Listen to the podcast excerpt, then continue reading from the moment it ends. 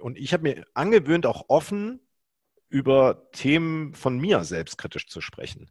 Also wenn ich mir Dinge vorgenommen habe, ähm, sei das jetzt eine Interessenvertretung oder Lobbyarbeit beispielsweise, die ich nicht komplett erreicht habe, dann sage ich auch selbstkritisch, ähm, genauso wie ich abfeiere, wenn was funktioniert, dass es nicht funktioniert hat und benenne die Gründe.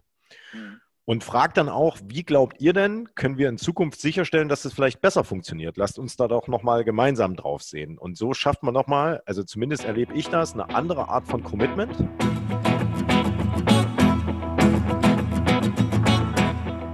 Herzlich willkommen zur 13. Folge unseres Very International Podcasts Who Cares, den wir einmal in der Woche aufnehmen. Und mit mir dabei sind wie immer Marc Groß, der Geschäftsführer beim Deutschen Roten Kreuz in Baden-Württemberg ist, und Markus Sekula, der ein Social Media Guru ähm, ist und da Unternehmen und Organisationen in dem Bereich begleitet. Und ich bin auch dabei, Lena Lütjen-Schilling bin ich. Ich bin in der Geschäftsführung von Nordlicht Management Consultant. Heute ist unser Thema Fehlerkultur und lernende Organisation. Aber wir haben auch immer hier eine poetische Seite gleich zu Beginn. Und da startet immer Marc. Mal sehen, ob er uns heute was mitgebracht hat. Das ist zum Thema eigentlich ein Stück weit. Und es das heißt zu mir. Zu mir. Ich rufe dich gern von fern, denn aus dir finde ich zu mir. Der Weg zum Kern führt über deinen Stern. Einmal hin und zurück, zwei Gedanken zum Glück. Vielen Dank. Nee, reißt euch zusammen mit den, also ihr könnt sie jetzt nicht sehen, sie flippen aus. Ne? Sie rasten völlig aus. Das ist, ja, das ist total schade jetzt wirklich, dass, dass die Hörer das nicht sehen können, weil Markus ist einmal durchs Zimmer getanzt. Mit äh, einem Flickflack. Ne? still aus. Mit einem ja. Flickflack hier einmal über den Flur und Lena ist im Oktaeder gesprungen vor Freude. Und äh, genau, jetzt machen wir weiter. Worum geht es heute, Lena? Ein wunderbarer Start. Ein wunderbarer Start. Also, wir haben heute das Thema äh, Fehlerkultur und lernende Organisation. Ähm, äh, leicht mache ich da mal den Einstieg. Ich hatte nämlich, und das hat für mich auch den Anlass gegeben, darüber zu sprechen, ich hatte ein für mich äh, in beruflicher Hinsicht zumindest historisches Erlebnis letzte Woche, ähm, was mich dazu gebracht hat, irgendwie festzustellen, dass sich was ändert in der Arbeitswelt. So nehme ich es zumindest wahr. Und da interessiert mich sehr, ob ihr das vielleicht auch so wahrnehmt und wie ihr das auch praktisch handhabt. Und zwar folgendes. Ähm, wir haben einen Kunden, äh, der, bei dem wir einen groß angelegten Strategie- und Konsolidierungsprozess begleiten. Es ist nicht deine Organisation, Marc, aber aus dem Wohlfahrtsbereich und auch dezentral organisiert mit verschiedensten Individualinteressen und vielen Menschen, die sehr viel Verantwortung eben für viele mhm. Mitarbeitende, aber auch äh, Personen tragen, um die, für die sie Angebote haben, sozusagen. Und wir haben einen Prozess begleitet, der an einer Stelle ziemlich schief gelaufen ist, wo, wo wir einige Leute einfach nicht mitgenommen haben ähm, oder nicht genug und vielleicht auch als externe Beratung an einigen Stellen hätten gegensteuern müssen, wo wir es nicht genug getan haben so dass wir einen Workshop hatten letzten Mittwoch, der uns total um die Ohren geflogen ist. Und ähm, der sah dann so aus, dass da 18 Geschäftsführende saßen und uns gebasht haben. Aber so richtig. Das ist mir wirklich noch nie so passiert. So bis hin zu, da hat Nordlicht so richtig Scheiße gebaut und an der Stelle hätten sie und so. Jedenfalls so, dass ähm, ich irgendwann entschieden habe, das jetzt abzubrechen. Also wir haben am Anfang immer zugehört, alles mitgeschrieben und so. Dann habe ich irgendwann gesagt, so an dieser Stelle ähm, möchte ich mich jetzt auch zu Wort melden. Und zwar nicht nur als Projektleiterin, sondern auch als Geschäftsführerin von Nordlicht. Ich möchte jetzt hier einfach auch offen sagen, dass mich das total persönlich auch berührt. Mir sowas noch nie passiert. Ähm, ich, ich verstehe, dass wir an, an der einen oder anderen Stelle Fehler gemacht haben und dafür entschuldige ich mich. Da hätten wir irgendwie anders reagieren müssen. Jetzt mal unbenommen der Tatsache, dass es natürlich auch viel digital und äh, während Corona und so ein bisschen anders gelaufen ist als ursprünglich geplant. Aber trotzdem, da, das nehme ich absolut auf unsere Kappe. Gleichzeitig möchte ich aber auch betonen, dass wir da immer nach bestem Wissen und Gewissen gehandelt haben. Für mich ist aber an dieser Stelle klar, wir begleiten Sie heute noch in diesem Workshop. Wir stellen mit Ihnen sicher, dass Sie die nächsten Schritte für sich klarziehen, aber danach treten wir von dem Auftrag zurück weil die ähm, die Vertrauensbasis ist jetzt vielleicht auch einfach nicht mehr da. Und dann waren die erstmal so, pff, krass, okay. Und dann wurden wir eine halbe Stunde rausgeschickt. In der Zeit sind wir auf dem daneben liegenden Friedhof spazieren gegangen und haben uns die Fingernägel abgekaut, so ungefähr. Und dann kamen wir wieder rein und dann hatten die sich in der Zwischenzeit abgestimmt und haben gesagt, ähm, wir haben einstimmig beschlossen, dass wir auf jeden Fall von Ihnen weiter begleitet werden wollen. Wir fanden das sehr professionell, dass Sie sozusagen das Fortkommen und, und äh, ja, einfach die Weiterentwicklung dieser Organisation vor ihre unternehmerischen Interessen gestellt haben. Wir fanden auch, dass bis zu dem Zeitpunkt, als es schiefgelaufen ist, das sehr professionell und sehr gut war. Und ähm, wir möchten, unsere einzige Bedingung ist, dass wir gemeinsam systematisch die Fehler, die gemacht worden sind, aufarbeiten, daraus lernen und sicherstellen, dass im weiteren Prozess sowas nicht mehr passieren kann. Mhm. Das war so krass. Also, das hat mich tief beeindruckt, hat mich auch nochmal total begeistert für unsere Kunden, auch für den Kunden natürlich nochmal im Besonderen. Aber ähm, ich habe das später auch gespiegelt mit unserem äh, vorherigen Geschäftsführer beispielsweise und Leuten, die lange Erfahrung haben, die haben noch nie so was Vergleichbares erlebt. Und ich fand, also für mich war das ähm, ein Zeichen dafür, dass tatsächlich man heutzutage vielleicht auch gut damit fährt oder, oder dass es einfach ähm, auch wichtig ist, Fehler einzugestehen, die Chance des Lernens daraus zu sehen und dass das auch okay ist, dass man da nicht irgendwie dann so eine Business-Fassade aufrecht erhält, die, die irgendwie so ja, vermittelt, nee, wir machen nie irgendwas falsch oder so, sondern es im Gegenteil dann auch eher Vorteile mit sich bringen kann, mit so einer Fehlerkultur einfach weiterzuarbeiten. So, genau. Hat mich das, veranlasst. Wenn du da jetzt sozusagen in deiner Rede einfach gesagt hättet, hättest ihr, ihr habt das alles falsch gemacht und es ist nicht unser Fehler und hm und hey, dann hätten die euch direkt abgesägt, ja? Also du meinst, ihr habt den Auftrag jetzt sozusagen weiterhin, weil du sozusagen diese Fehler eingestanden hast und vielleicht auch äh, persönlich geworden bist? Nee, nicht nur. Also ich glaube, zum einen hatten wir bis zu dem Punkt, wo was schiefgegangen ist, einen wirklich guten Job schon gemacht. Ähm, hm. Also das war, glaube ich, eine wichtige Voraussetzung. Es gab davor ja auch schon Veranstaltungen und so und es war eigentlich alles sehr gut aufgesetzt. Also das war die Grundlage. Und dann glaube ich schon, ja klar, dieser Moment, ähm, dass ich dann klar gesagt habe, okay, dann machen wir jetzt auch nicht weiter, war schon entscheidend. Wenn wir gesagt hätten, ähm, ja, hören wir uns mal an und dann, so what, glaube ich, wären wir da früher oder später und auch zu Recht irgendwie rausgeflogen. Hm. Und das wäre nachteilig gewesen, ja. Also, aber es war schon das Zusammenspiel, dass es davor eigentlich alles gut geklappt hatte bis zu dem einen Zeitpunkt. Ja. Also, und meine Frage, die ich damit verbinden möchte an euch, ist, ähm, ist was, was sind so, so Punkte, wo ihr sagt, bei euch im Arbeitskontext habt ihr eine gelebte Fehlerkultur schon mal wahrgenommen oder nimmt, und also das ist so der erste Teil, vielleicht ein konkreter Anlass oder ein konkretes Beispiel, aber der zweite auch, habt ihr auch das Gefühl, dass sich da was verändert in unserer Arbeitswelt? Marc. Also erstmal geht ja das Thema Fehlerkultur, sage ich mal, hier auf Konfuzius und sowas zurück, ne, Leute? Ähm, wollte ich an der Stelle einfach nur mal gesagt haben, ne? wer einen Fehler gemacht hat und ihn nicht korrigiert, der begeht einen zweiten, ne? hat er damals gesagt. Und dann hat, haben sich berühmte Philosophen wie Seneca auch mit dem Thema auseinandergesetzt, Irren ist menschlich.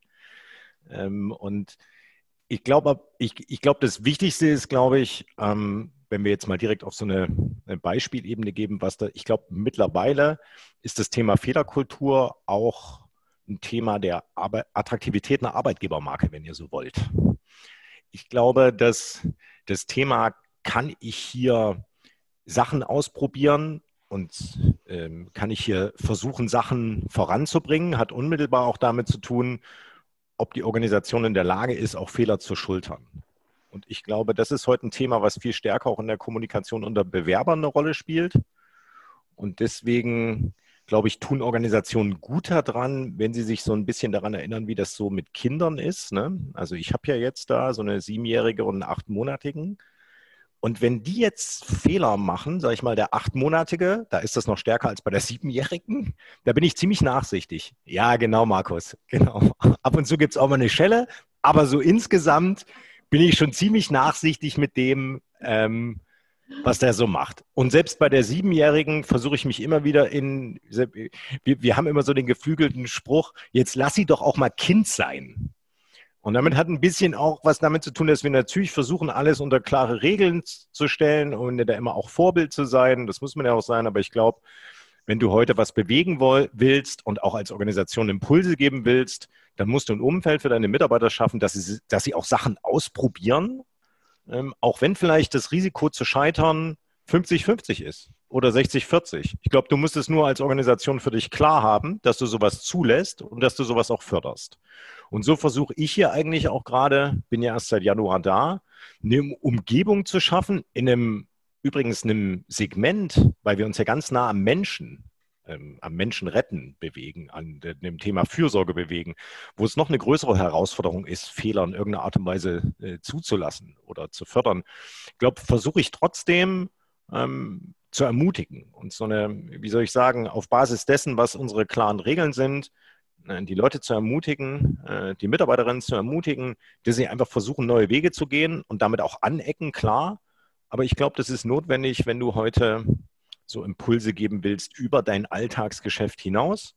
Und ich glaube, ähm, Leute, die viel machen, bieten natürlich auch mehr Angriffsfläche. Wir überlegen auch seit Wochen, ob wir stärker in die Kommunikation im Landesverband Baden-Württemberg gehen, stärker in das Thema Social-Media-Kommunikation. Äh, ähm, dafür brauchst du aber auch einen Rückkanal. Dafür brauchst du auch breite Schultern. Also wenn du mehr Sachen ausprobierst, mehr Sachen nicht auf deinen normalen Pfaden, also jenseits der Komfortzone gehst, dann musst du dann auch Rückgrat besitzen als Vorgesetzter und musst, sage ich mal, zulassen, dass es da vielleicht mal Gegenwind gibt. Oder dass da wie soll ich sagen, Fehler gemacht werden können, ohne dass man das sofort diszipliniert. Das ist nicht einfach, das ist ein Spagat, den man da geht, aber ich glaube, es ist halt notwendig, wenn man insbesondere darauf achtet, dass sag ich mal, in der Belegschaft auch verschiedene Alterskohorten sind. Ich habe das Gefühl, gerade jüngere Alterskohorten, die jetzt ins Berufsleben reinwachsen, die, die wollen sich auch austesten, die wollen auch neue Ideen nach vorn bringen und die wollen gegen das Establishment so ein Stück weit vorgehen. Und wenn du solche, solche Zielgruppen ansprechen willst, dann musst du darauf, dann musst du darauf vorbereitet sein. Und dann musst du die auch warm betten. Das heißt, dann musst du die auch mal auffangen in einer Situation, wo sie vielleicht äh, Fehler begehen, in Fettnäpfchen reintreten. Ähm, dann ist es wichtig, dass du an ihrer Seite bist. Was sagst du dazu, Markus? Ach, ich habe als Freiberufler natürlich da so ein bisschen ähm, ja, eine andere Sicht drauf. Ähm, weil die Fehlertoleranz für Freiberufler im Bereich Null ist. Ne? Dienstleister insgesamt ja eigentlich. Eben. Und äh, das wird mit dir und Nordlicht ähnlich sein. Also es ist, es muss schon in irgendeiner Form ein sehr gutes Vertrauensverhältnis da sein, damit du ein paar Fehler machen kannst, weil du bringst ja einen Freiberufler oder eine Agentur in dem Sinne rein, um das Unternehmen zu verbessern. Ne? Du bringst die ja nicht rein, damit die deine Fehler machen. Ne? Das heißt also klar, wenn du länger dabei bist und ich habe ein paar Kunden, für die ich jetzt zwei, drei Jahre oder so schon arbeite, wenn es da irgendwas gibt, was ich verbocke und das richtig kommuniziere, sprich hingehe und sobald der Fehler passiert ist, sage hier, äh, hör mal zu, ähm, ich glaube, da ist irgendwas nicht ganz so schlecht gelaufen, wir haben irgendwen schlecht beraten, wir haben da auf irgendeiner Website das Widget falsch eingebaut whatever it is. Ich glaube, sobald das schnell nachdem der Fehler passiert ist, ähm, kommuniziert wurde, kannst du vieles noch kitten. Ne? Wenn du das, was ich zum Beispiel auch überhaupt nicht ähm, mag, ist, wenn ich mit Leuten zusammenarbeite und es, sind, es werden so Fehler mitgeschleppt. Und man probiert im Prinzip, dass der Fehler nicht entdeckt wird und baut im Prinzip so ein ganzes Gerüst auf. Und dann hast du, kracht das natürlich irgendwann zusammen, spätestens wenn du das einem Kunden präsentieren musst. Und dann stehen alle da wie die äh, Ochsen vorm Berg und wissen nicht, wie, wo, wann das passiert ist. Und dann hast du natürlich den Salat. Aber in dem Moment, wo du früh rangehst, früh Dinge ändern kannst, auch diese ganzen Sachen mit Social Media, was du gerade sagtest, auch mag, ähm, ich glaube, das hat sich auch ein bisschen geändert. So vor ein paar Jahren hatten wir alle Granatenangst vor einem Shitstorm. Ja? Also, das war also im Endeffekt das Schlimmste, wenn du einen Tag hattest, wo du als Sau durchs Twitter-Dorf getrieben wurdest und alle gesagt haben, ach Mensch, und das DRK, die haben ja wieder den Fehler gemacht und ach Mensch, wie kann man nur? Und dann hast du irgendwie tausend Tweets äh, zu diesem Thema an einem Tag und alle sind negativ. Mittlerweile ist diese Angst davor, glaube ich, auch sehr geschrumpft. Also ja, voll. Also wir, ich gehe da immer ran. Also was soll schon passieren? Ne? Was ist das Worst-Case-Szenario? Was kann passieren? Dass Leute dein Produkt nicht mehr kaufen? Guck mal, wenn du siehst, was zum Beispiel bei VW und diesem Dieselskandal passiert ist. Ne? Ähm, der Aktienkurs ist sicherlich nur ein hinreichendes Argument für Unternehmenserfolg und Vertrauen. Aber dieser Dieselskandal passierte und dann ist das Unternehmen nochmal extrem in Wert gestiegen und hat sich fast verdoppelt in der Folge irgendwann. Ähm, also es ist jetzt nicht so, dass man den größten Skandal in der Wirtschaftsgeschichte machen kann, der über Twitter, das war noch das kleinste, sondern durch Handelsblatt und New York Times ging. Ähm, du kannst trotzdem noch ein erfolgreiches Unternehmen führen. Das heißt, wenn du einmal im Endeffekt dich bei Twitter ein bisschen vertust, es gibt Ecken, wo du dich nicht gerne vertun möchtest. Ne? Also wenn du im Endeffekt ähm, Dinge, Fehler machst, die ein bisschen handwerklich falsch ist, das heißt irgendeinen kleinen Rechtschreibfehler, das passiert ja auch gerne mal, da habe ich manchmal sogar das Gefühl, das bauen manche Leute mit Absicht ein. Ne? Einfach um diese Aufmerksamkeit irgendwie zu generieren. Und ist ja auch irgendwo sympathisch. Wir machen alle Fehler. Ne? Aber auf der anderen Seite, wenn du natürlich irgendwo in Richtung Rassismus, Sexismus oder diese ganzen Sachen reintappst, da solltest du natürlich als großes Unternehmen, wie jetzt auch neulich bei VW gesehen, bei dem einen Skandal da in, bei dem TikTok, ne, ist halt auch super schlecht gelaufen. Auf der anderen Seite muss man sich den Unternehmenserfolg des Jahres äh, 2020 dann einfach mal angucken, vielleicht durch Corona bereinigt. Die Frage ist, wie viel spielt ein äh, Fauxpas im, und das war sicherlich ein bisschen mehr als ein Fauxpas, aber wie spielen Fehler ähm, eine Rolle im Unternehmenserfolg, weißt du? Und ich habe das Gefühl, dass das ein bisschen Beispiel, weniger, die Angst geworden, die Angst ein bisschen weniger geworden ist. Darf ich mal fragen, gerade bei dem Beispiel, ja. glaube ich auch, also jetzt mit diesem, mit diesem Instagram war das, ne? Genau, oder TikTok, eins von beiden, ja. Ja, ähm, da glaube ich auch, dass VW da äh, nicht mittelfristig dran krachen geht oder so, aber die Agentur, die das gemacht hat, die ist doch total im Arsch. Die kleine Agentur. Also ich meine, Na gut, die Agentur DDB ist ja schon seit 20 Jahren bei, bei äh, VW. Ne? Also es ist jetzt nicht so, dass die im Endeffekt da neu sind. Die haben sogar einen Standort Wolfsburg und ein Vertrauensverhältnis, was so groß ist wie kaum ein anderes, was ich in der Agenturwelt kenne. Dass die Kundenbeziehung daran zerbrechen wird, glaube ich nicht. Aber natürlich wollen da auch Leute wissen, wer ist verantwortlich für diesen Image-Schaden, den wir hier gerade erleben. Ne? Das ist klar. Und das hast du natürlich auch gesehen in den einschlägigen Branchenmedien, WOV, Horizont. Da wurde das natürlich rauf und runter diskutiert. Ne? Auch mit Namen, wer schuldig ist und wer, wie, wo. War ein krasser Case und auch härter, als ich das bisher so in diesen, das sogar bis auf die persönliche Ebene, der und der ist verantwortlich, der hat das abgenommen und trotzdem ist ja der Kunde irgendwo doch wieder schuld weil irgendwo muss es ja noch eine Kundenabnahme geben, sprich VW. Ne? Irgendeiner von VW muss ja immerhin noch gesagt haben, ja, das machen wir. Mhm. Zumindest kenne ich keine Kundenbeziehung, wo die Agentur ohne äh, End, End, ähm, Haken von dem Kunden her Sachen veröffentlicht. Aber gut, äh, proud, proud Member of the Fail Army. Ähm, aber da müssen wir einfach gucken, glaube ich, da, da sind die ganzen Ängste, glaube ich, weniger geworden und es kann aus meiner Sicht nicht ganz so viel passieren, wie wir früher alle dachten. Ähm, ob man das jetzt machen muss, um vielleicht absichtlich Fehler zu machen, kann man sicherlich. So der, der fingierte Shitstorm und so gibt es ja auch. Ähm, aber aber, aber da würde ich gerne mal zurückfragen. Ich, ich jetzt, ja. also persönlich sowieso, aber auch äh, für Nordlicht hätte riesen Respekt vor irgendeiner Art von Shitstorm auch weil ich überhaupt nicht wüsste, wie wir damit umgehen sollen. Aber ist es wirklich so zum Beispiel, Marc, du hast keine Angst vor dem Shitstorm? Für dich als, also für, als Organisation? Klar, also das, das sagte der Markus auch nicht, dass da jetzt keine Ängste in der Organisation vor so einem Thema bestehen, glaube ich. Sondern ich glaube, Leute lernen damit umzugehen, mit so, mit so Gerüchten wie das Thema Shitstorm, dass sich das sofort auf, Geschäfts-, auf das Geschäftsfeld auswirkt, beispielsweise, und die Zahlen. Ähm, das macht es jetzt nicht minder schwierig. Und ich sage ganz offen, ähm, bei mir ist das gerade mit dem Thema Medienberichterstattung ein relevantes Thema. Ich bin eigentlich nach jedem Interview, was ich gebe, nicht zufrieden mit dem Interview.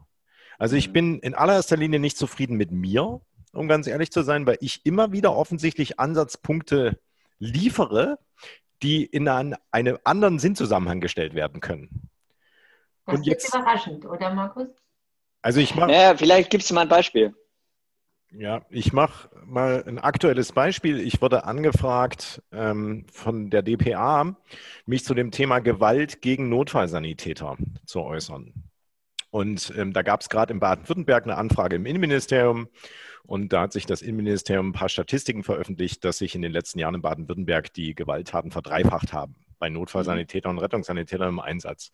Und jetzt hat man mich gefragt, ob ich jetzt da viel mehr Strafen fordern würde oder ob ich jetzt dann, also was wären denn Lösungsansätze beispielsweise?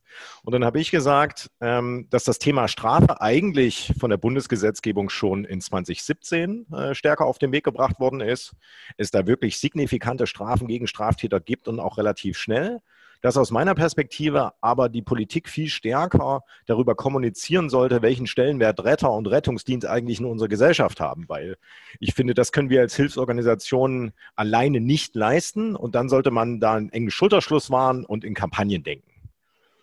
Und das klingt doch gar nicht schlecht. Klingt eigentlich ganz cool, das dachte ich mir auch, bis ich dann halt gesehen habe, wie die DPA das kommuniziert hat. Die haben dann praktisch den Sachverhalt dargestellt, dann haben sie äh, das äh, geschrieben, was ich gesagt habe, und haben dann geschrieben, dagegen fordert die CDU-Fraktion Baden-Württemberg wesentlich härtere Strafen, die noch viel schneller umgesetzt werden. Und jetzt kann man sagen, ist ja nichts dabei. Ähm, aber ich habe das Strafmoment natürlich nicht ausgeschlossen vorher, aber ich habe es nicht deutlich genug in den Mittelpunkt gestellt, weil ich bin natürlich nicht dagegen, dass man da die Straftäter auch schnell verfolgt äh, und da zur Rechenschaft zieht. Also so, das ist so ein Beispiel, wo ich, wo ich jetzt schon dann auch Respekt davor habe, wenn ich zukünftige Interviews gebe, immer wieder in so eine Situation reinzutappen. Ähm, und wo ich auch ein Stück weit trainieren äh, muss und mich da ein bisschen disziplinieren muss. Und wo ich schon auch Respekt vor sowas habe, auch bei meinen eigenen Social Media Auftritten, dass wenn ich irgendwie was Spitzes formuliere, was Ecken und Kanten hat, dass dann auch unangenehme Kommentare kommen. Und damit umzugehen, ist, glaube ich, ein Lernprozess, den haben einige Unternehmen, die hier ihre Skandelchen öfter mal haben, einfach schon durchlaufen. Die sind dann vielleicht auch in der, sag ich mal, in der Prävention auch wesentlich besser als Organisationen, die das nicht so häufig vor der Tür haben. Sie sind dann auch besser trainiert. Und deswegen habe ich natürlich einen Respekt vor dem Thema Shitstorm und auch vor dem, ähm, sag ich mal, vor dem Thema Fehler machen in der Öffentlichkeit. Das hätte man ja jetzt theoretisch auch weiterspinnen können, dass zum Beispiel einer der Mitarbeiter eines äh, von als ein Sanitäter, sagen wir mal, generell ähm, aus Hamburg dann schreibt, der Groß aus Baden-Württemberg, dem sind die Strafen scheinbar zu lasch. Ne? Das hätte ja theoretisch sein können und er hätte ungefähr 500 Likes von anderen Sanitätern da drauf bekommen. Aber um jetzt meinen Gedanken da weiter zu springen, was, was passiert wirklich, weißt du? Du kannst immer noch hingehen und sagen, hör zu, das und das war gesagt, ähm, ist ein bisschen falsch aufgenommen worden. Ähm, natürlich bin ich dafür, Punkt, Punkt, Punkt. Es ist, glaube ich, immer eine Art, wie du als zweiten oder Reaktionskommunikationsschritt dann darauf reagierst. Wenn das für dich persönlich gilt, hast du ja sozusagen die komplette Hoheit darüber, was du machst und ist in meiner Sicht dann sogar auch relativ einfach wenn du in einer Organisation wie VW dann den Reaktionsschritt planst, dann kommt erstmal der Social Media Manager und sagt, ha, äh, wir haben das Feedback bekommen und werden uns äh, so schnell wie möglich dazu äußern. Ne? Dann vergehen noch mal weitere sechs Stunden und ist ja alles richtig. Ne? Und dann ähm, vergehen halt noch weitere sechs Stunden und dann musst du natürlich auch als Firma schnell reagieren, weil je weniger schnell du reagierst, desto größer wird der Ball. Aber auch da was, was ist der Worst Case für dich? Angenommen, du reagierst gar nicht. Dann sind es 500 Leute, die da auf Like gedrückt haben. Weißt du, kriegst du dadurch im Endeffekt passiert wirklich mehr äh, Gewalt gegen die, ähm, gegen die Sanitäter, was ja der Worst Case wäre. Ne? Ähm, Glaube ich per se erstmal nicht. Ne? Aber jetzt abgesehen von der Auswirkung dann am Ende des Tages, ähm, wir sehen ja auch Politiker äußern auch um mich selber und wie ich dann da mit dem Fehler umgehe und was ich damit mache, weil ein Stück weit das ja auch ausstrahlt auf meine Mitarbeiter. Und ich habe mir angewöhnt, genau. immer das wieder auch, und ich habe mir angewöhnt, auch offen über Themen von mir selbstkritisch zu sprechen. Also wenn ich mir Dinge vorgenommen habe, ähm, sei das jetzt eine Interessenvertretung oder Lobbyarbeit beispielsweise, die ich nicht komplett erreicht habe, dann sage ich auch selbstkritisch, ähm, genauso wie ich abfeiere, wenn was funktioniert, dass es nicht funktioniert hat und benenne die Gründe. Mhm. Und fragt dann auch, wie glaubt ihr denn, können wir in Zukunft sicherstellen, dass es vielleicht besser funktioniert? Lasst uns da doch nochmal gemeinsam drauf sehen. Und so schafft man nochmal, also zumindest erlebe ich das, eine andere Art von Commitment, weil die Leute sich dann wirklich Mühe geben, mit dir gemeinsam nochmal den Prozess aufarbeiten und dann diese neuen Ansatzpunkte, die du hast, den neuen Anlauf, den du dann vielleicht auf Basis dessen nimmst, da sind sie dann viel stärker involviert und leiden dann auch ein Stück weit mit. Also leben im Erfolg, feiern sie gemeinsam mit dir und wenn es dann mal eine Niederlage gibt, dann kann sich das auf mehrere Schultern verteilen. Ja, ich glaube, das ist total wichtig. Ähm, also das ist jetzt auch zum Beispiel an dem Beispiel, was ich eben genannt habe, jetzt definitiv der nächste Schritt. Wir haben das natürlich jetzt erstmal bei uns im Projektteam auch reflektiert. An welcher Stelle haben wir da, also wirklich so ganz praktische Sachen, dass Leute, die irgendwelche Interviews vor Ort geführt haben oder sich mit Leuten unterhalten haben, dann nicht in Steuerungsgruppensitzungen involviert waren, weil die halt auch nicht mit so vielen Leuten vor Ort sein konnten und so weiter. Ähm, wo sind da echt Sachen, die wir ganz praktisch für das nächste Mal im Projektgeschehen anders machen können und so, ne?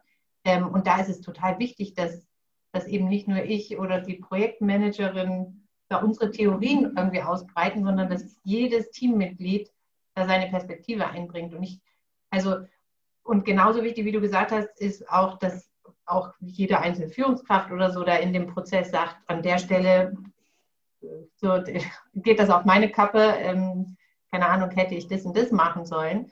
Ähm, aber dass das gemeinschaftlich passiert, glaube ich auch. Und dass man da offen drüber spricht ist super wichtig. Also und aber wie gesagt, ich finde schon, dass das sich verändert hat, dass das nicht immer so war. Also zumindest, und vielleicht ist es das, was du gesagt hast, Markus, zumindest äh, als Dienstleister gerade gegenüber dem Kunden. Das hat sich verändert aus meiner Sicht. Also ähm, das habe ich früher so nicht erlebt und ich kenne es auch ehrlich, also wir arbeiten ja auch viel mit anderen Beratungen zusammen. Äh, da nicht unbedingt gelebte Kultur, sondern man schlawenzelt sich dann im Notfall eher lieber raus, als dass man sagt, okay, an der Stelle war das Mist. Ähm, das, das hat sich verändert, aber äh, dann eben auch noch viel drastischer, dass ein Kunde sagt, wir gehen diesen Weg mit Ihnen zusammen, finde ich eigentlich noch viel krasser, weil so wie du gesagt hast, klar, die, die zahlen dafür, die erwarten auch zu Recht, dass sie da äh, eben jemanden sich einkaufen, der keine Fehler macht. Und das ist ja auch üblicherweise so. Aber dass da dann eine Bereitschaft besteht, weiterzugehen, ist äh, für mich so ein Indiz für Veränderung. Ja. Okay. Ähm, habt ihr noch weitere Beispiele, die ihr jetzt da einbringen wollt? Oder wenn nicht, dann könnten wir jetzt auch. Ich, ich wollte wollt noch eine Sache nochmal sagen. Also es gibt dann doch schon aber eine Grenze. Also wir sprechen ja dann Fehlerkultur und die macht es auch gar nicht so einfach, mit Fehlerkultur umzugehen. Weil je mehr Spielraum ich gebe und je mehr Freiheit ich einräume, je mehr Freiheitsgrade, umso höher ist die Wahrscheinlichkeit natürlich, dass man Fehler begangen wird, der in irgendeiner Art und Weise doch weitreichendere Konsequenzen hat. Ich glaube, was Unternehmen immer mehr lernen und Organisationen ist, dass sie mal die Absicht, die zugrunde liegt, beleuchten und sich darüber Gedanken machen, ob der Einzelne das jetzt böswillig gemacht hat oder ob der das Ganze wegen Unwissenheit gemacht hat oder ob der das Ganze wegen zu viel Energieeinsatz gemacht hat. Ich glaube, dass das ganz wichtig ist, ne? weil ich glaube, und das ist vielleicht auch das, wo ich dich ein bisschen bestätigen, bestätigen kann, Lena, ist, ähm, dass ich glaube, dass sich da auch Menschenbilder ein Stück weit wandeln und dass man jetzt viel häufiger nicht davon ausgeht, erstmal in allererster Linie, also der wollte das jetzt und das war jetzt irgendwie mit böser Absicht und ich kontrolle den jetzt, weil ich halt Angst habe, dass der das mit böser Absicht irgendwas macht, irgendwelche Gelder veruntreut äh, oder irgendwas anderes macht, was ja so typische Controlling-Idee ist, ja, wenn man mal so überlegt, ne? also was es alles so an Risikomanagement gibt und wenn man mal genau den Leuten auf die Finger guckt und alles in Zahlen presst. Ich glaube, dass es da schon einen Wandel gibt, weil man merkt, dass das äh, positiv zur Unternehmenskultur Unternehmenskultur beiträgt und dass man auch auf einem spielerischen Wege oder mit Sachverstand oder mit gesundem Menschenverstand auch Leuten Regeln deutlich machen kann, ohne dass man das die ganze Zeit durch harte Daumenschrauben irgendwie durchsetzt. Aber es gibt Grenzen und die sind überall da, wo jemand mit bösem Glauben böswillig irgendwelche Fehler produziert. Weil dann ist das irgendwie nicht gesund und dann muss das auch klar sanktioniert werden. Also wenn die da VW, bei VW, das will ich jetzt nochmal sagen, ja, so deutsche, wie heißt das immer, das Beste kommt hier, das Beste ist gerade gut genug. Oder wie ist das beim Daimler? Helft mir mal ganz kurz, ne? Das ist nicht mein Markus. Das Beste oder nichts ist, glaube ich, der Claim ja, von ja, Daimler. Genau. Und auch da gab es ja den einen oder anderen Vorfall.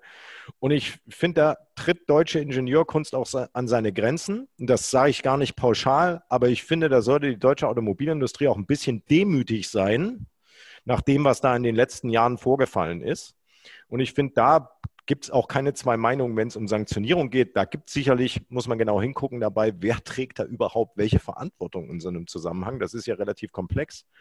Aber, Aber da gibt es ja fast ja. sogar, das hat ja fast sogar nicht mehr was mit organisatorischer Fehlerkultur zu tun, sondern fast schon Fehlerkultur vorm Gesetz. Nee, ne? nicht nur fast, nicht nur fast. Ich finde, ja, ja. die Grenze ist sowieso natürlich ein Gesetzesübertritt. Also ja, ja, klar da hört es ja aller, aller, aller spätestens auf. Aber es hört ja auch schon vorher auf. Also ich meine, ich erinnere jetzt mal an die Lehman-Pleite und die, die äh, Überweisung der KfW.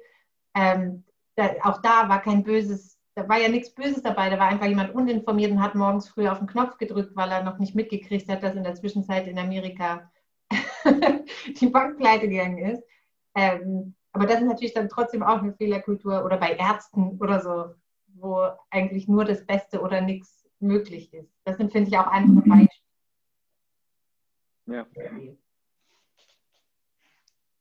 Okay, dann übernehme ich mal ganz kurz. Was gibt es denn für, oder kennt ihr welche, was habt ihr denn für Strategien, so mit Fehlern bei euch selber jetzt umzugehen? Also wenn das war ihr. Auch meine Frage.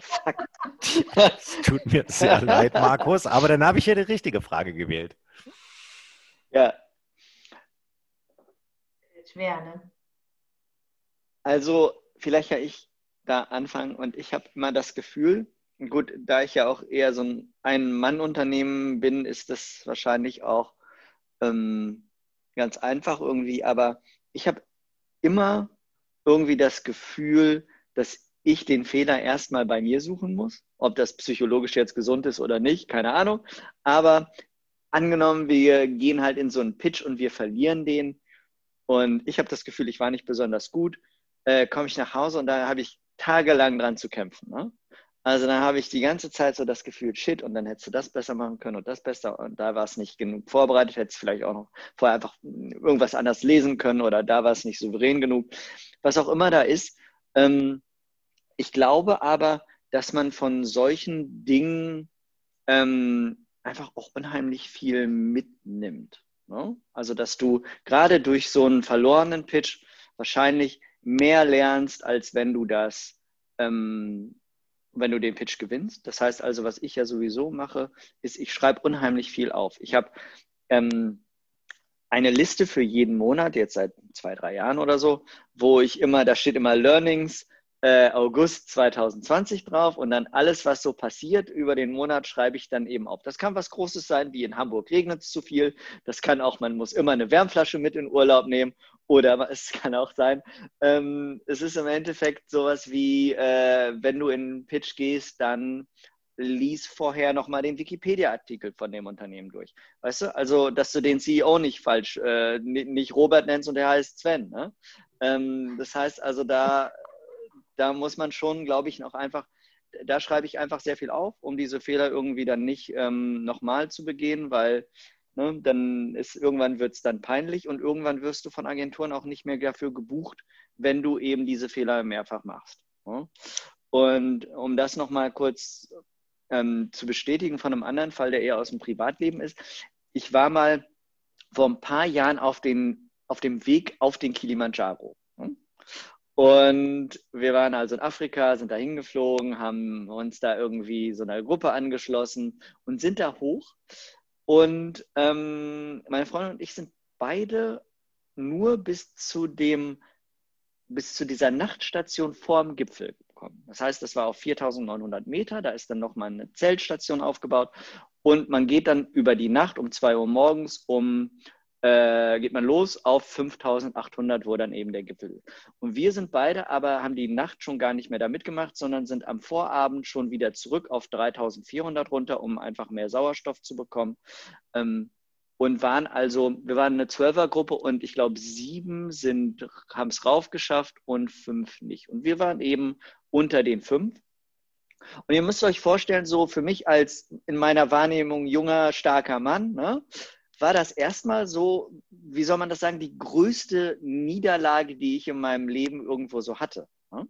Klar, man verliert mal ein Fußballspiel und was auch immer oder auch irgendwas äh, Schlimmeres ne, oder ein Pitch. Aber dass man dann wirklich irgendwie so ein Invest macht, da tagelang raufgeht, am Anfang euphorische Stimmung und alle so, yeah, Chaka, wir schaffen das und Bucketlist und hast du nicht gesehen. Und dann stehst du dann da und ähm, siehst am nächsten Tag, wie dann alle runterkommen, die eben auf dem Gipfel waren. Es war am Anfang wirklich super, super schwer mit diesem, ich möchte das gar nicht Fehler nennen, ne? aber das ist ja also einfach ein, ein Rückschlag, so eine persönliche vielleicht Niederlage. Damit umzugehen hat ein bisschen gedauert, aber ich glaube, hat mir für den weiteren Lebensweg einfach ähm, unheimlich viele Dinge gezeigt. Hätte ich damals schon diese Liste gehabt, hatte ich nicht, hätte ich unheimlich viel eintragen können und vor allen Dingen, das, danach habe ich die Bucketlist, die ich früher immer hatte, die gab es dann nicht mehr. Ne? Die habe ich dann an dem Abend sozusagen feierlich in meinen Gedanken verbrannt. Ähm, und habe dann gedacht, das ist so viel Quatsch, was man sich vorstellt. Ne? Du musst auf dem Kilimanjaro äh, gewesen sein. Du musst einmal für das DRK in Berlin gearbeitet haben. Du musst was auch immer, ne? was es da alles so gab auf dieser Liste, was so, was so ein Ziel ist, irgendwo beruflich, privat, was auch immer. Quatsch. Ne? Also solche Sachen mit Gewalt durchzuziehen und sich irgendwo hochzuquälen, wo man nicht möchte. Wir haben nämlich neben der Gruppe, die von uns zurückgekommen sind, die jetzt bis heute gibt es zwei, die äh, bleibende Schäden dadurch gehabt haben. Der eine hat sich das Knie bis heute, das ist jetzt sechs, sieben Jahre später, komplett zerfetzt. Der humpelt immer noch. Ne? Ist auch scheinbar nicht reparabel. Ähm, und dann haben wir da drei, vier Leute äh, runtergehen sehen, die sahen einfach aus wie Leichen. Ne? So Walking Death. Ne? Und da haben wir dann irgendwann gesagt, weißt du was? Das war eigentlich eine ziemlich gute Entscheidung. Ne? Weil so möchte ich, wollten wir dann halt nicht aussehen. Ne? Und von daher war es aber für mich sehr interessant mit diesen Fehlern. Wie gesagt, hätte ich eine Liste gehabt, hätte ich sie alle aufgeschrieben. Aber die durch, zu, zu durchdenken, vielleicht um ein Gespräch mit anderen, da war es jetzt einfach, weil eben meine Freundin dabei war, mit der konnte man dann natürlich in der nächsten Zeit viel darüber reden. Mm, weil die natürlich auch, die hatte das viel, viel länger als ich. Die hat schon als Kind von diesem Kilimanjaro geträumt. Für die war das also, die ist zusammengebrochen daran in den nächsten paar Tagen. Ähm, war aber eine spannende Geschichte und äh, Heute, wenn du mich fragst, freue ich mich mehr, dass ich nicht raufgegangen bin, als dass ich raufgegangen bin. Und ich würde auch, wenn mich heute jemand fragen würde, ob ich nochmal hingehen würde und darauf komme, dann müssten schon verdammt gute Gründe äh, dafür sprechen, dass ich das nochmal probieren oder machen würde. Aber erstmal nein. So, mein kleiner Exkurs zum Thema äh, Rückschläge und Fehler und Lernen. Ist ein bisschen wie Weltpokalsieger Besieger und St. Pauli. Kann man sich auch nicht viel verkaufen eigentlich. Ne? Ähm, ja, ich bleibe mal beim Thema Bergsteigen, weil meine Strategie ist eigentlich immer die gemeinsame Reflexion und, und so dieses Zusammen Sachen schaffen. Ich, ich, hab, ich bin mal nach Machu Picchu gewandert in Peru und zwar auf so einem, nicht auf dem Inca Trail, wo man im Notfall als Tourist von kleinen Peruanern hochgeschleppt wird. Das hatte ich mir vorher ähm, für mich ausgeschlossen, wie irgendwelche dicken amerikanischen Touristen, die da zusammenbrechen, dann von kleinen Peruanern in Reifensandalen da hochgeschleppt zu werden. Da habe ich gesagt, vorher sterbe ich, bevor ich das mache. Also bin, sind wir einen längeren Weg gewandert. Und ähm, das geht ja auch über 5000 Meter und ich habe noch so eine Magen-Darm-Vergift, keine Ahnung. Also mir ging es wahnsinnig schlechter und ich hatte da auch so einen Moment, wenn ich nicht in Begleitung gewesen wäre, die gesagt hätte, du gehst jetzt diesen Schritt, mach den Fuß nach vorne, noch einen Schritt und so, wäre ich nie über so einen schneebedeckten Kamm gekommen. Ich bin da einfach wirklich, ich dachte, ich lasse mich hier zurück. Ich bleibe hier. Schönen Gruß an meine Eltern. so ungefähr. Und äh, tatsächlich war es dann aber nur noch so ein Stück und dann ging es wieder runter. Und ähm, zum einen hat mir jemand so Coca-Blätter in den Mund gestopft. Das hat geholfen. Und zum anderen war es wirklich der Antrieb, so, äh, ist nur noch ein kleines Stückchen. Und das habe ich geschafft mit anderen zusammen. Hinterher war ich wahnsinnig stolz. Ich habe allerdings auch keine Schäden davon getragen langfristig. Dann wäre es sicher anders gelaufen. Ähm, aber das ist für mich jetzt mal sinnbildlich dafür, ähm, wenn ich Fehler mache, dann natürlich sowieso, weil wir ja ähm, eigentlich immer im Team arbeiten, passieren die Sachen meistens in, meistens in Teams. Ähm, und dann gibt es immer irgendwie mehrere Zusammenhänge, aber wir gucken auch immer gemeinsam eigentlich drauf, wenn irgendwo was schief läuft. Und dementsprechend, also ich grundsätzlich finde ich es wichtig, das, das zuzugeben. Also das ist erstmal offen sagen zu können, okay, an der Stelle habe ich nicht gut aufgepasst oder äh, das habe ich jetzt total versaut. Oder, ne, also Beispiel Pitch oder so, Markus. Ähm, ich habe noch nie alleine gepitcht, sondern immer mindestens zu zweit. Und äh, wir haben grundsätzlich bei uns äh, die Regel, dass wir eigentlich nach jedem Kundenkontakt erstmal haben wir ein sogenanntes Taxi-Feedback direkt danach, so, ne, was lief gut, was lief schlecht, was hast du mir, was sagst du Brief, ja. Ähm, genau, und dann natürlich so im, im Projektteam auch nochmal in regelmäßigen Abständen äh, bestimmte Feedback. Mhm. Ähm, und so klar, da gibt es Sachen, Jetzt gerade kürzlich habe ich einen Teilnahmeantrag haben wir versaut, weil unter anderem auch ich äh, da ein Formalkriterium übersehen hatte. Haben sie uns sofort ausgeschlossen. Super ärgerlich, mega dämlich, hätte nicht passieren müssen. Ähm, aber dann spricht man drüber, notiert sich das, wie du sagst, und das passiert garantiert nicht nochmal. Also an der einen Stelle, das wird uns nie wieder passieren, auch weil mehrere Leute gemeinsam darauf achten, dass das nicht passieren wird. Und der, also so deswegen ähm, so schlimm kann ein Fehler eigentlich nicht sein, dass man nicht darüber spricht. Ich finde, dass man das ähm, reflektiert, dass man darüber spricht, dass man es teilt und dass es dann nicht wieder passiert, das ist so die Strategie dafür. Ja, ja. dumm ist nur der, der denselben Fehler zweimal macht. Ne? Richtig. Und du, Marc, gibt es Fehler, die du machst? Und wie gehst du damit um? Ähm, ich glaube, ich habe viele Jahre meines Lebens versucht, Hochdeutsch zu sprechen. Hab, hab mir so Phonetikunterricht genommen, versucht so Ensemble Hochdeutsch zu sprechen, damit ich unfallfrei auf Videobeiträgen rüberkomme und in Düsseldorf einigermaßen anerkannt bin. Und ist ich glaube, gelungen? Ist mir gelungen, danke. Äh, ich glaube, ich habe da drüber ein bisschen, und den Fehler gestehe ich euch jetzt hier mal offen ein, ja. Ich glaube, ich habe da dadurch die Fühlung zu meinen Wurzeln ein bisschen verloren. Und das ist mir so vor, so vor fünf, sechs Jahren ist mir das eigentlich so bewusst äh, geworden, dass ich irgendwie, weil meine Eltern auch nicht mehr äh, da in Gera in Thüringen leben, sondern schon seit Jahren bei Basel, ähm, sag ich mal, habe ich die Erinnerung daran, dass ich als Kind im Uranbergbau Lurren geschoben habe und immer noch im Rücken hier und da Schmerzen habe, die habe ich irgendwie ein bisschen verdrängt. Ne? Und da, ähm, also die, die Bewusstwerdung über, über dieses Thema hat echt lang gedauert irgendwie bei mir.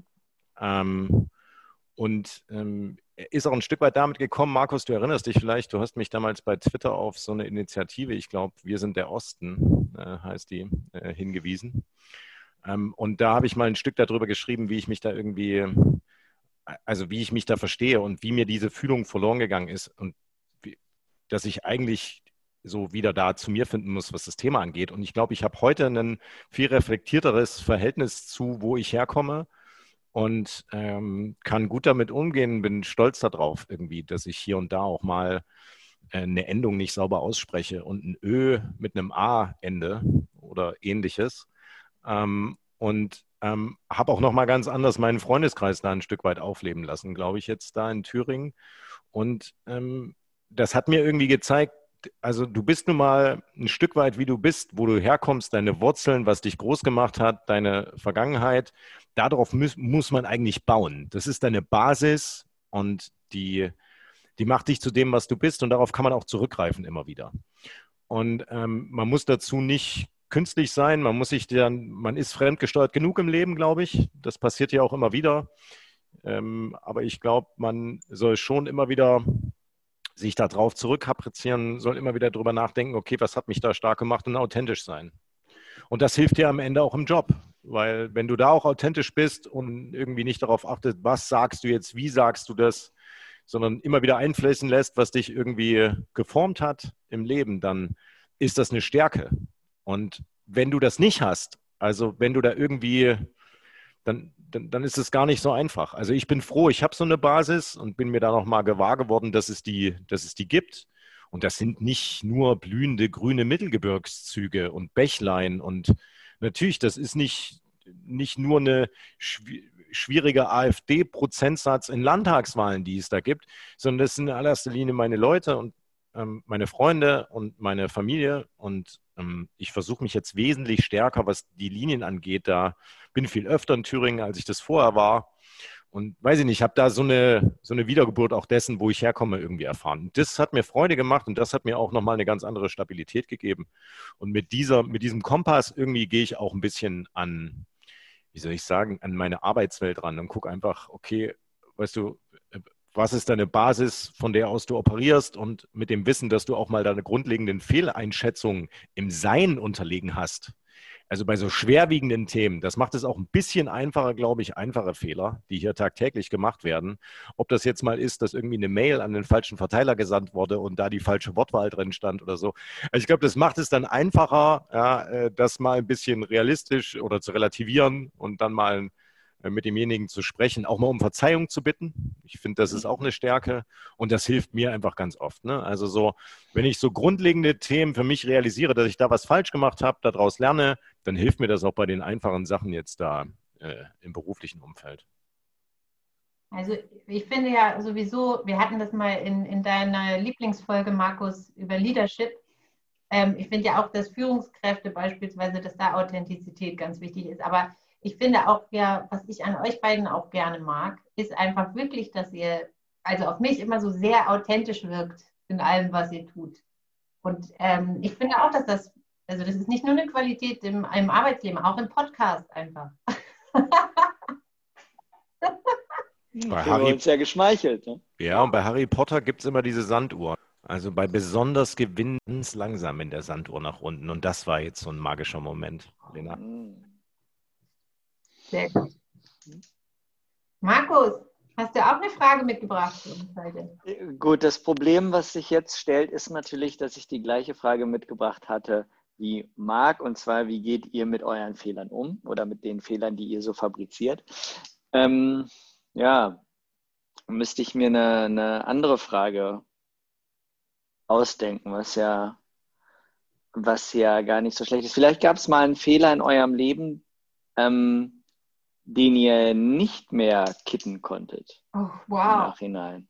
So, sagen wir mal Berufsleben. Ne? Wir müssen ja jetzt nicht, äh, müssen ja jetzt nicht die schweren Geschütze aus, aus dem Privatleben rausholen. Aber vielleicht sagen wir mal, wir ziehen auch mal mit ein, was es so gab in, sagen wir mal, Schüler- oder Studentenjobs. Ne? Da haben wir ja auch schon ein paar Mal drüber geredet, wie witzige Anekdoten es da damals gab.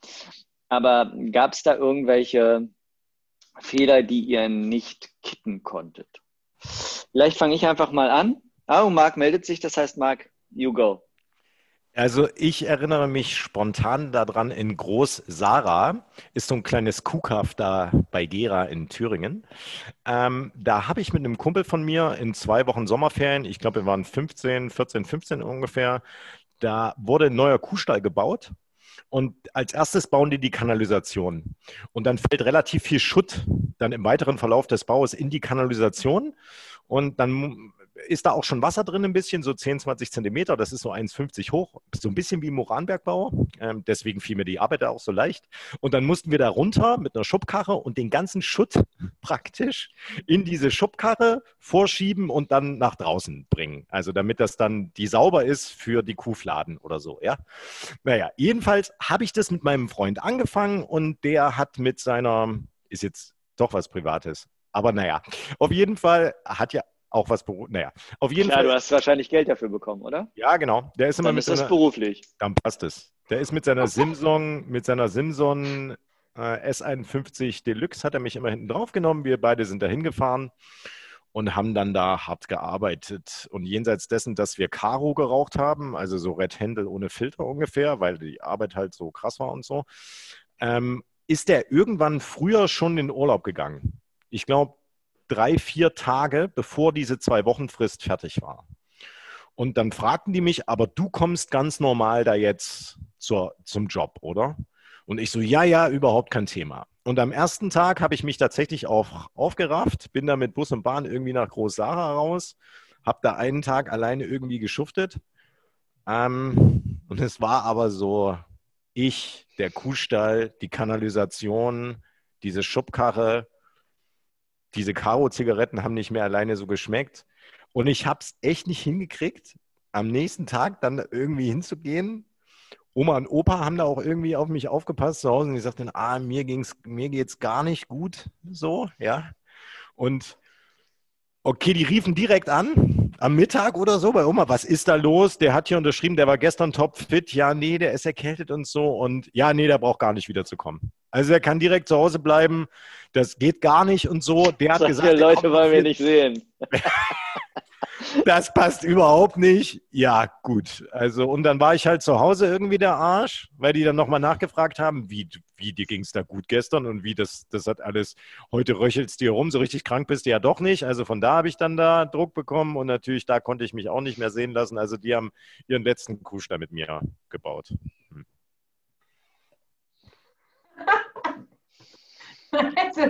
Der große Kuhstallfehler. Was war der größte Fehler deines Lebens? Der Kuhstallfehler.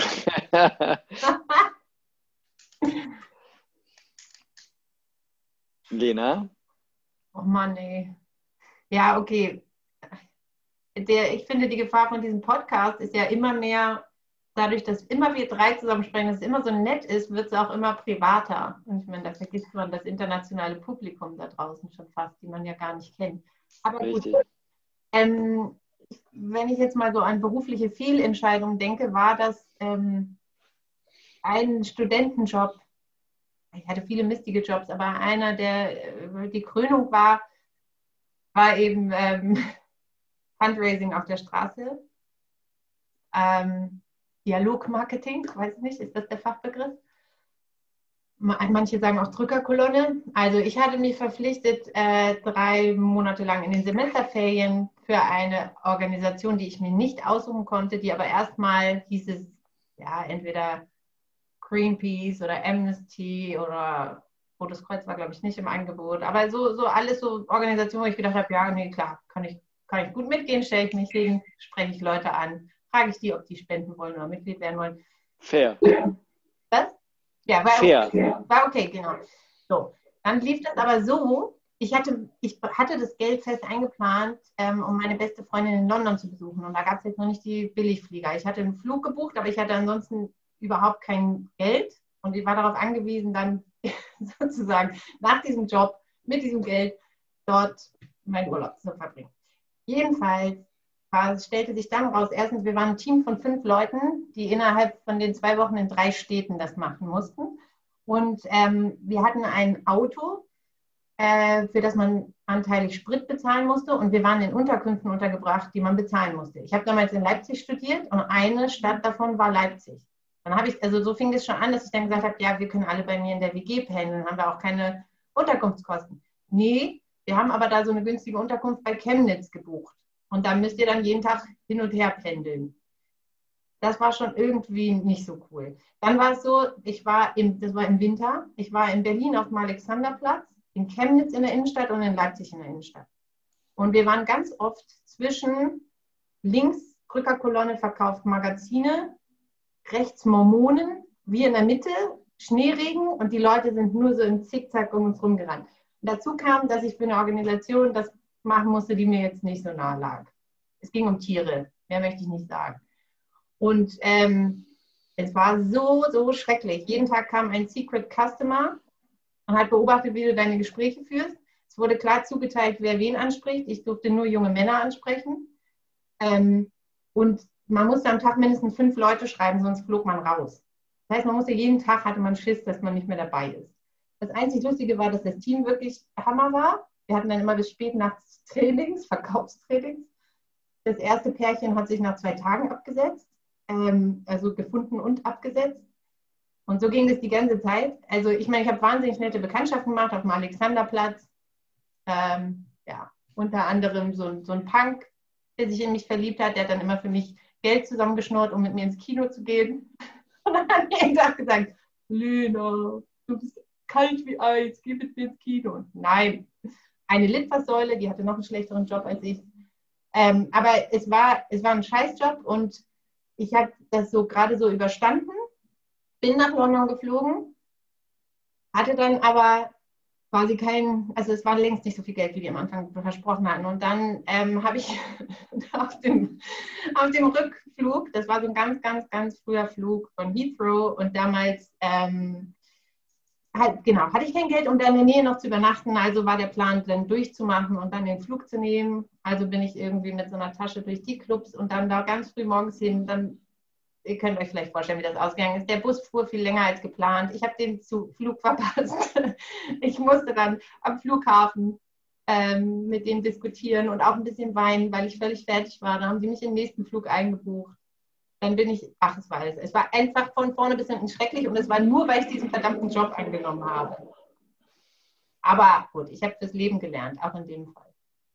Das war vielleicht einer meiner großen Jobfehler.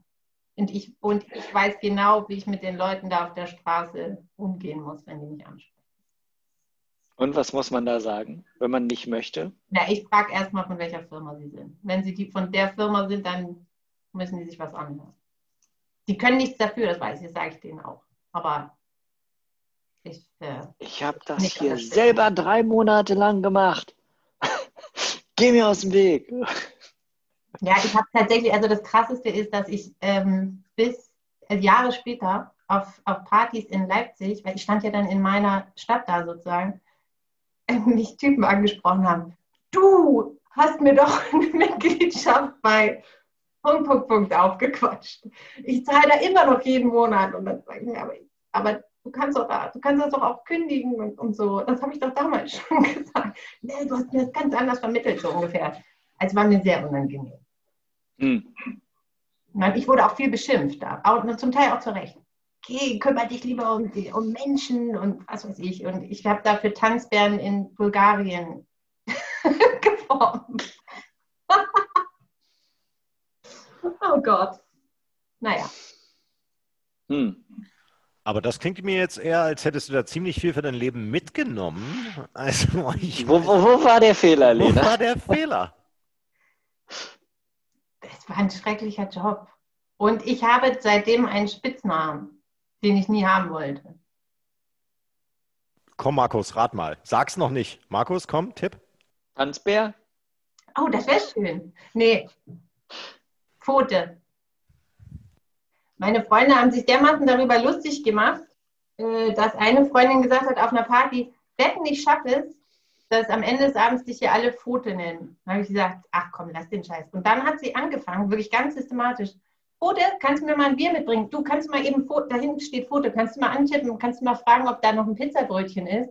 Fote, kannst du mir eben das Lied da wünschen? Du stehst doch gerade in der Nähe vom DJ. Und das hat geklappt bis hat heute? Geklappt bis heute. Die haben inzwischen so. Kinder, diese Freunde, und wenn ich da zu Besuch komme, guck mal, Tante Fote ist da. Fote, ähm, Möchtest du das wirklich so nennen oder? Nein, Das war ja fast ein Aufruf jetzt. Ey, ne? ne? ich nee, auch so verstanden. Weiß nicht, weiß nicht. Es wäre Zeit für einen neuen vielleicht. Lena, die Pfote. Da, da, da, da. Das war doch bei TKKG irgendwie. Vier, ja. Aber sie haben einen neuen Song inzwischen. Ja, hoffentlich. Hm. Markus, so. dein größter Fehler im Leben. Ah, größte Fehler im Leben. Äh, Nee, aber ich weiß gar nicht, ob ich das hier schon mal erzählt habe. Wir haben, ähm, das ist so ein klassisches Beispiel, wo man als Student, wenn man in so einem Job ist, einfach auch nicht fleckt, wenn man Fehler macht. Ne? Ähm, es hängt einfach zu wenig daran, was auch immer die anderen Gründe waren. Wir waren zu viert ähm, bei einer Feuerlöscherfirma. Was, Moment, nee, lass mich mal überlegen ich weiß nicht, ob das die Feuerlöscher, also wir waren bei so einer Produktionsfirma, ich weiß nicht genau, ob es die Feuerlöscher waren, aber irgendein Studentenjob damals von, von so einer Zeitarbeitsfirma organisiert und unsere Aufgabe war, einen Raum zu duplizieren. Ich glaube, das hatte ich schon mal erzählt, ne? Und der, der, das Raum duplizieren sah einfach vor, dass man Ordner, Massen von Ordner einfach eine Etage höher bringt. Hatte ich schon erzählt. Aber uns wurde natürlich klar, dass das überhaupt nicht äh, klappen kann, ne? weil wir hatten kein System, wir haben das einfach so gemacht. Aber wir haben diesen Fehler einfach nicht gefleckt. Das war ein, wir haben einfach erstmal weitergemacht, weil wir gedacht haben, nö, auch ob jetzt die Ordner so stehen oder so stehen. Und ich hätte vielleicht wissen können, zumindest habe ich mich damals so eingeschätzt, als wenn der, als wenn ich hätte deuten können, dass der, der uns das gesagt hat, was wir machen sollen, äh, sehr daran hing, dass das genau so und äh, ne, dass er mit sehr, sehr großem Herzblut auch dabei war, dass wir das nicht falsch machen. Auf jeden Fall haben wir es natürlich falsch gemacht. Wir wussten, dass wir es falsch machen. Wir haben es, ich will nicht sagen mit Absicht falsch gemacht, aber wir haben zumindest sehenden Auges äh, die Sachen halt eben dann nicht mehr gekittet oder gefleckt. Und ich glaube, das tat mir im Nachhinein einfach relativ leid und das ist einfach auch so ein klassischer Fehler, deswegen erzähle ich das auch nochmal, der den wir gesehen haben. Ne? Es ist jetzt nicht, dass es was gewesen ist, wo wir sagen, hm, okay, das ist jetzt passiert. Ach ja, shit, das wussten wir nicht. Sondern wir haben einfach im Endeffekt ein, zwei Tage gearbeitet und haben gehofft, dass es nicht auffällt. Ne? Und es fiel auf. War nicht so schön. Und der tat mir auch sehr leid. Ich hoffe, er hat seinen Job noch. Ähm, wird er wahrscheinlich, daran wird auch keiner scheitern. Was kann schon passieren? Ne? Äh, daran wird keiner gescheitert sein. Aber für uns war das halt äh, ja, wir waren halt im Endeffekt unterbezahlt, wir fanden uns ungerecht behandelt, haben halt gedacht, hm, für die 7,12 Euro könnt ihr das nachher hier selber nochmal ordnen. Ne? Okay, dann nutze ich meine zwei Sätze, weil mir gerade noch eingefallen ist, das mit dem Kuhstall hat eine ganz besondere Relevanz, nämlich. Weil nämlich vorher, das war übers Arbeitsamt vermittelt, uns gesagt wurde, ihr kriegt dort 9 Mark 50 die Stunde. Und am ersten Tag sind wir dort aufgeschlagen und da gab es so einen Vertragsentwurf und da stand 8. Die jeder sagen, alles klar. Gut, guck mal, jetzt verstehen wir uns hier schon mit Zeichensprache. Also, ähm, jeder von euch ist natürlich herzlich dazu eingeladen, jetzt nochmal seine zwei wichtigen abschließenden Sätze an unsere zahlreichen Zuhörer hinauszusenden. Wer will anfangen? wenn Marc das schon so gefordert hat, dann kann er da ruhig auch mal anfangen. Ne? Okay, dann nutze ich meine zwei Sätze, weil mir gerade noch eingefallen ist, das mit dem Kuhstall hat eine ganz besondere Relevanz, nämlich. Weil nämlich vorher, das war übers Arbeitsamt vermittelt, uns gesagt wurde, ihr kriegt dort 9 Mark 50 die Stunde. Und am ersten Tag sind wir dort aufgeschlagen und da gab es so einen Vertragsentwurf und da stand 8,50 Euro die Stunde. Und der Marc, da hat er sich getraut, hat gesagt, auf keinen Fall arbeiten wir hier für 8 Mark 50 die Stunde. Sie ändern das bitte auf 9 Mark 50 die Stunde. Und dann hat diese Frau da in der Verwaltung, na ja, gut, was soll's. Und genau dieselbe Frau ist die dann gewesen, die Oma und Opa angerufen hat. Wo ist der eigentlich, der Typ? Aber du warst im Recht, also von daher äh, bis zur zweiten Woche zumindest. Stimmt. Vielen Dank für diesen Nachschub. Markus. Ich sage einfach das Gleiche, was ich vorhin schon mal gesagt habe, und ich glaube, es ist ein Forrest Gump-Zitat, ich weiß es aber nicht genau. Das Dumm nur der ist, der den Fehler, den gleichen Fehler zweimal macht. Wunderbar. Dem kann ich mich nur anschließen. Äh, es war ein wunderbares Gespräch, wie immer mit euch.